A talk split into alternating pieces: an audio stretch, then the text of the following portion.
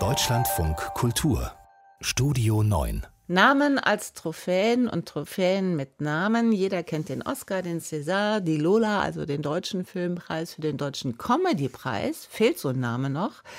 Axel Fleming ist Redakteur im Studio. Vielleicht sollte man Bulli in Erwägung ziehen? Ja, denn die Trophäen sind lachende Eier ohne Namen bislang. äh, Im Halbernst, der Entertainer Michael Bulli Herbig ist schon mehrfach ausgezeichnet worden, jetzt für seine Amazon-Schau LOL, Last One Laughing. Prinzip, mehrere Komikerinnen und Komiker werden in einen Raum gesperrt, dürfen nicht lachen und der Zeremonienmeister ist Herbig, überwacht mit Kameras, verteilt Strafen Strafpunkte.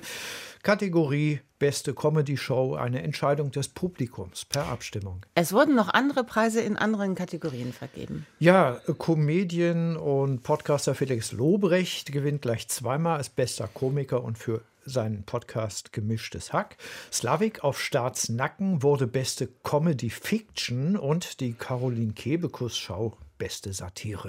Aber auch Komiker sind vom Ernst des Lebens nicht verschont. Es geht um den Umgang mit Frauen in der Branche und um ja schwerwiegende Vorwürfe. Ja, die Schauspielerin Maren Kreumann bekam den Deutschen Comedy-Preis für ihr Lebenswerk und dankte mit einem Plädoyer, das dann doch sehr ernst ausgefallen ist, nämlich Kritik am Umgang mit Frauen bei der Verleihung. Sie störte sich am knappen Kleid, das bei der Übergabe der Trophäen getragen wurde.